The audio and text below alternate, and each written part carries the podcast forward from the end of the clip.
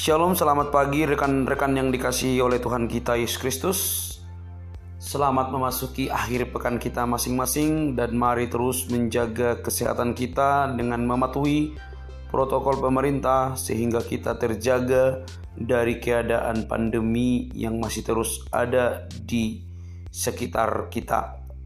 Sebelum kita memasuki aktivitas kita, mari kita merenungkan firman Tuhan dan berdoa masing-masing. Mari membuka Alkitab dari Injil Matius pasalnya yang ke-6 ayatnya yang ke-33. Matius 6 ayatnya yang ke-33 firman Tuhan berbunyi Tetapi carilah dahulu kerajaan Allah dan kebenarannya maka semuanya itu akan ditambahkan kepadamu Tetapi carilah dahulu kerajaan Allah dan kebenarannya maka semuanya itu akan ditambahkan kepadamu. Saudaraku yang dikasih oleh Tuhan, yang kita butuhkan bukanlah sekedar uang, status, ataupun popularitas hidup. Uang memang dibutuhkan karena ada banyak orang juga yang stres karena tidak punya uang.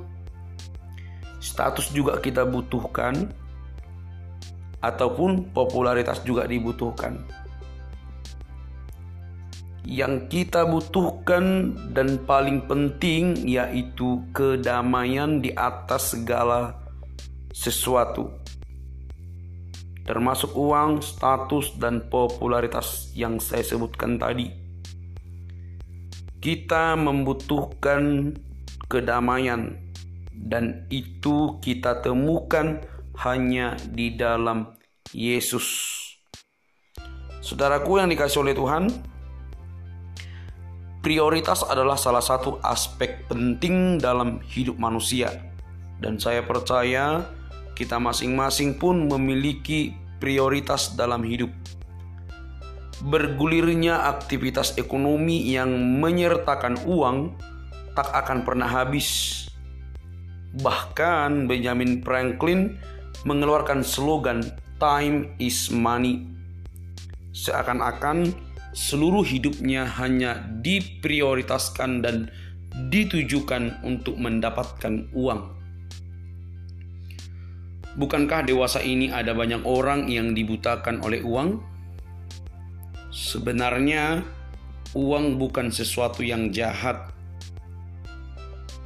hanya kita perlu menjagai sikap hati kita terhadap uang. Itu jelas bahwa uang bukanlah sesuatu yang jahat. Yang kita perlukan adalah sikap hati kita terhadap uang tersebut. Itulah yang hendak Tuhan Yesus nyatakan kepada kita hari ini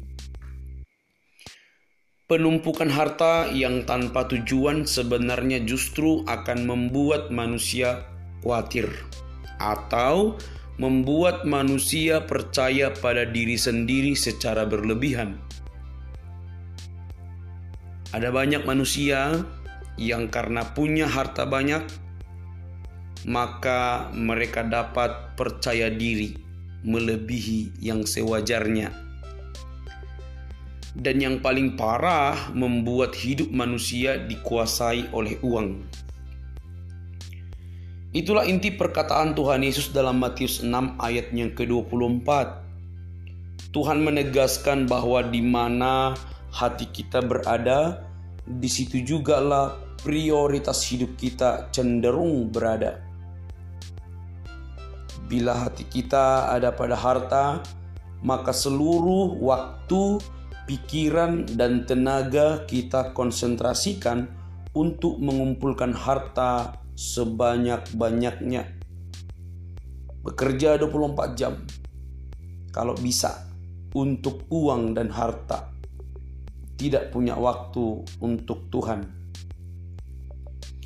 Dengan demikian, cara kita mencari uang pun akan dipengaruhi oleh sikap hati Inilah kuncinya agar kita tidak terjerumus dalam sikap cinta uang yang merupakan akar dari segala kejahatan di bumi ini.